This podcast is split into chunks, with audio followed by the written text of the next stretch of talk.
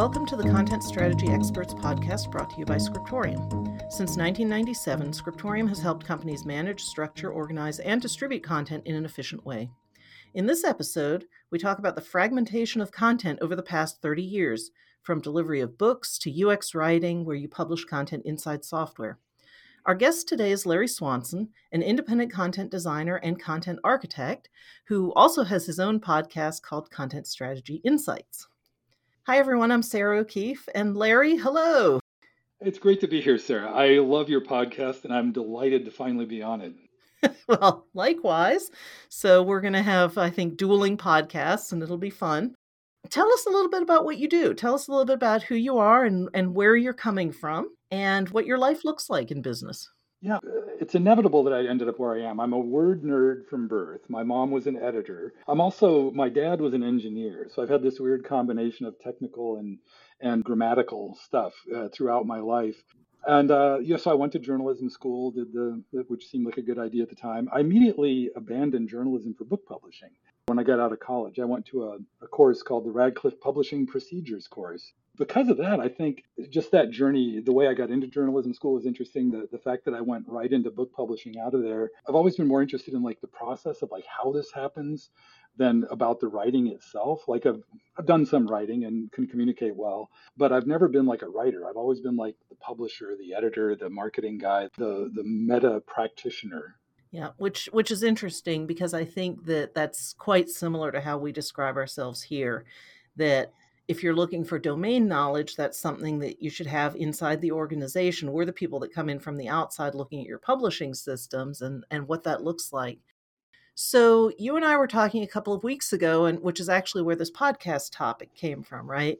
Because we were looking at this question or this idea that many of us actually came from traditional book publishing and now we're doing things like publishing software strings inside you know inside software doing ux writing or ux design but we came from this traditional book world and that got us started on the concept of fragmentation and what that means and what the implications are I wanted to start with content challenges. What kinds of content challenges do you see in this long term, I guess, but 30 years is really the blink of an eye, but in this transition from a book based publishing world to UX design, UX writing, content embedded in software.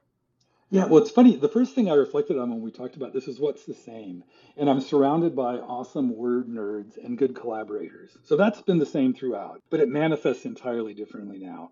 You know, whereas we used to have these long, convoluted, like literally years long processes to develop a manuscript, put it into that sausage factory of the, you know, everything from developmental editing to the composition and then all the distribution and the physical manufacturing of the books and all that. A quick turnaround would be nine months. Sometimes if you got a really hot topic, you could turn it around that quickly you know, now we're dealing in milliseconds for some of this stuff. you know, I think of that Oreo commercial during the Super Bowl. Remember when the lights went out and they created a whole advertising campaign in like 10 minutes about you can dunk in the dark? You know, so we've kind of gone from, you know, years to seconds in the, the whole cycle. I, I around the time the start of this transformation for me, a guy named Nader Darehshori, he was at the time the, the CEO of the publisher um, Houghton Mifflin he said that publishing is just the, the business of the discovery, development, and dissemination of ideas. There's a lot going on in there, and it used to take a long time for it to happen. But that that ad that Oreos did during the the Super Bowl, that whole thing happened in like literally 10 minutes or something like that. So that compression of time has led to, I think, the need to be super hyper attentive to the procedures, how you do stuff, and the stuff you have in place to facilitate that sharing of ideas more quickly. I think one of the very first books we read, I went to a publishing course right after college and read this book called One Book Five Ways, where they took the same manuscript and gave it to five different university presses and got five different treatments of that. Um, so I've always been really conscious of, there were sort of best practices exemplified in that, but everybody did it their own way. And that's another thing that's only magnified. There used to be something much more like best practices. Now it's like everything is bespoke. and yet you have to have a way to do it so that you can be bespoke. And that's where we've gone from these long tunnels of, you know, production and distribution stuff to these more fragmented, increasingly decoupled modular architectures that permit taking content, mostly words in text form, but also recordings of various kinds and even 3D stuff, you know, in in the metaverse, and uh, being able to do stuff with it more quickly. That that's been the biggest change. Is it's still people sharing ideas with other people in a media format. You know, I think like a, a, a person from Mars who could magically look in at us and just you know look at they would think that's oh, just the same thing. It's like, yeah, it kind of is, but there's a lot more going on now to make it all happen. So I understand the concept that a lot of the increase in velocity is that we got rid of physical distribution, right? We don't have this process of printing books and binding books and shipping them to bookstores, which, you know, does take a significant amount of time. But backing up from there, you mentioned developmental editing and where are the developmental editors in our fragmented content chain? Is that just is that concept just gone? You know, no, I think it's still here, but it's it manifests differently. I think there are I think that happens in the craft. Content strategy is a discipline. You might call it fragmenting, but I call it I think you'd equally call it specializing. I'm still a generalist and I'm kind of weird that way. But for the most part, content practitioners now they're they're either like a content creator or a strategist or a designer or an engineer or a content operations person, people managing it. And there's many other specializations that are happening.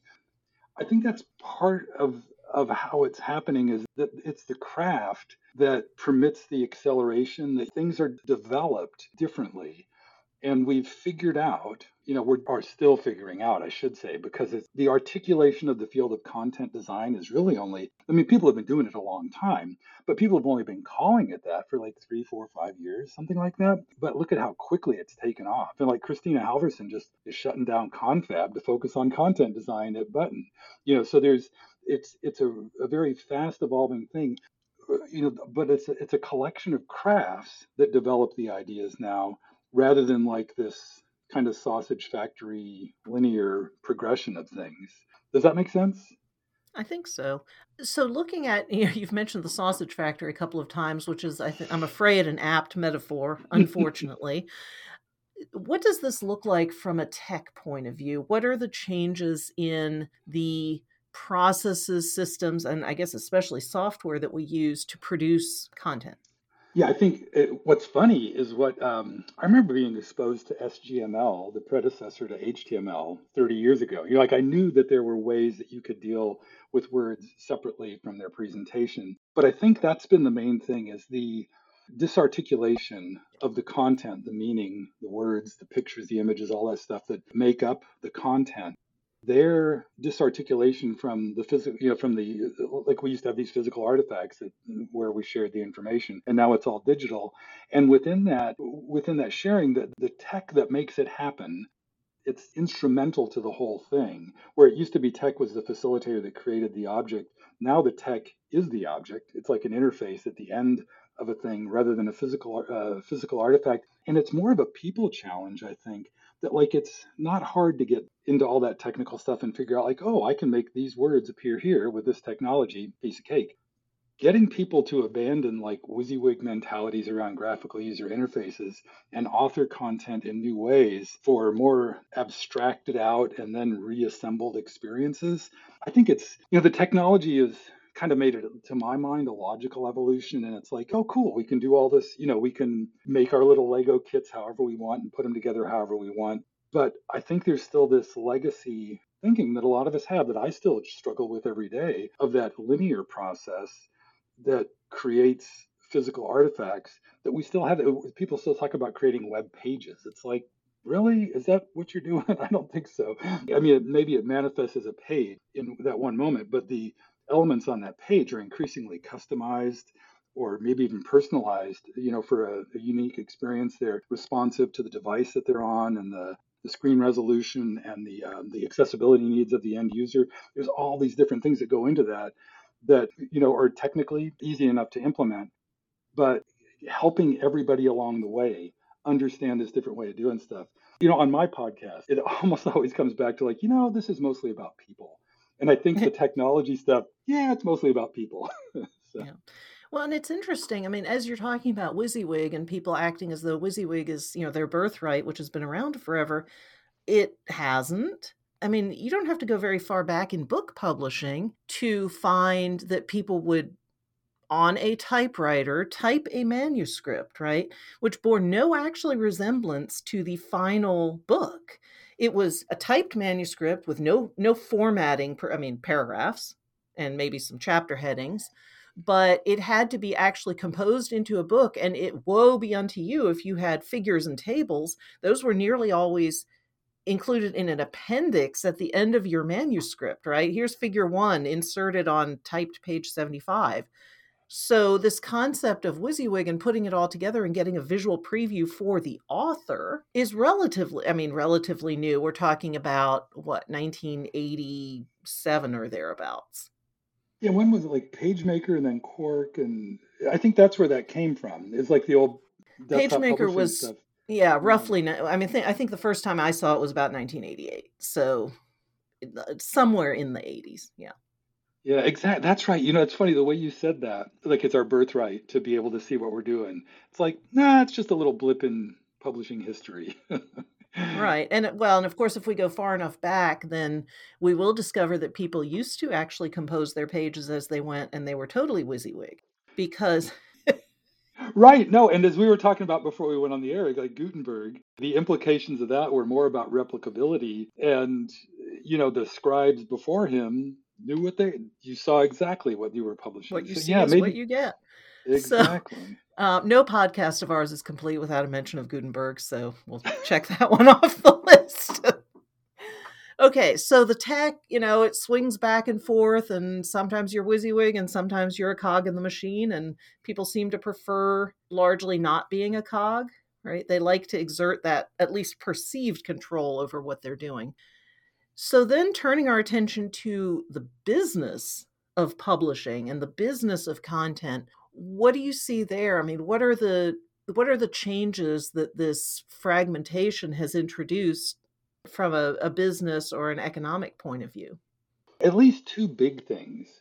One is that notion that we're all publishers now you know that this is where the whole field of content marketing comes from that, that this notion that, that it's a better way to promote yourself if you demonstrate expertise around what you're doing. We both do that with our podcast this is why people know we're so awesome at our content practices is because we have podcasts. And there's a million other ways that you can do publishing kinds of things but the business intent of those rather than selling podcast episodes for money we're using it as a marketing thing. You know it's kind of there's there's that that notion that everyone is now a publisher but there's also the notion that the business of publishing itself has changed. There's both the fact that we're all now publishers just made that whole world a lot bigger, but there's still publishing happening within there. You think about media like Netflix and and the New York Times and uh, game publishers, the you know the, the the everything from consoles to like the new 3D stuff. So publishing is still happening, but there are a lot of other business things that happen with the same technology, which I don't think that was true. I mean, it was kind of true with old style publishing. You would use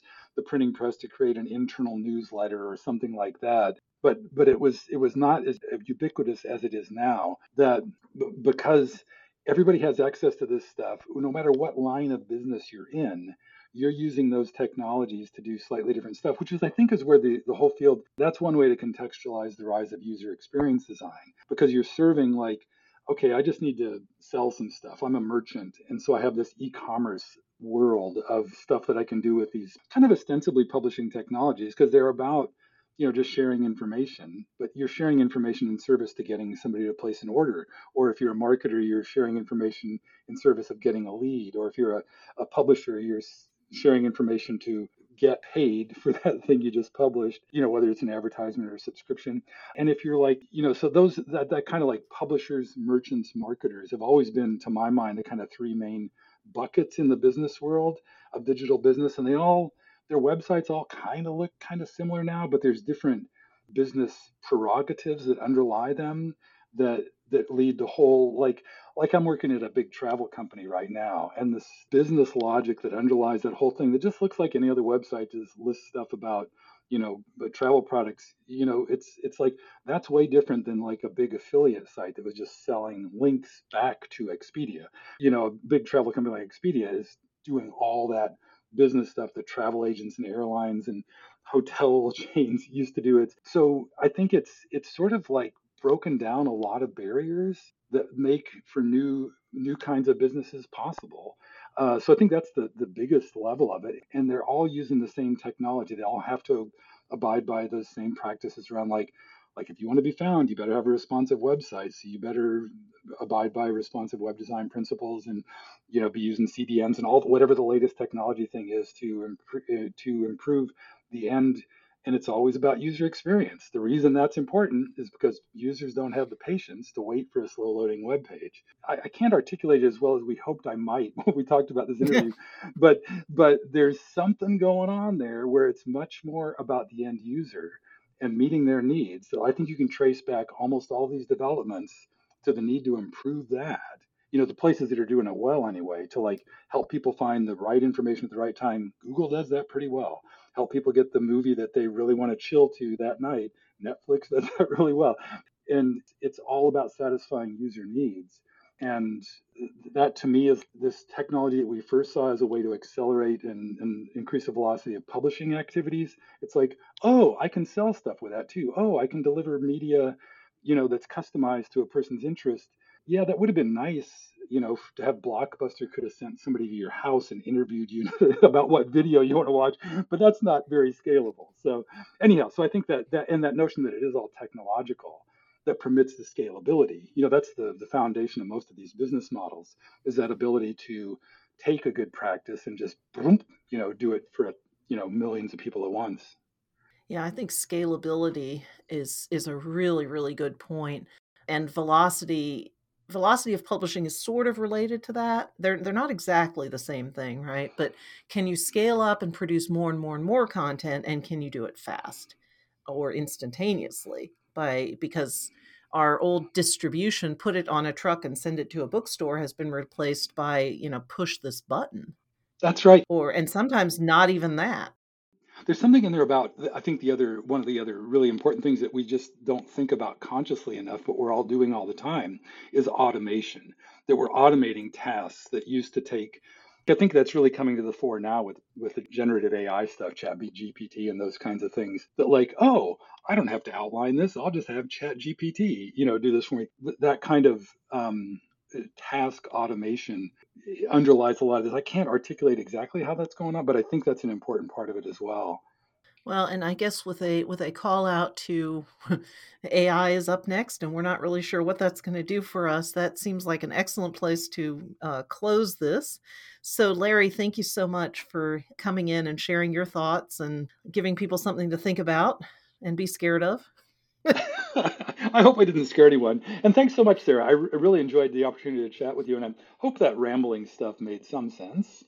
Well, I I think so. We'll see what our we'll see what our audience thinks. So, thank you, Larry, and thanks to you for listening to the Content Strategy Experts podcast brought to you by Scriptorium. For more information, visit scriptorium.com or check the show notes for relevant links.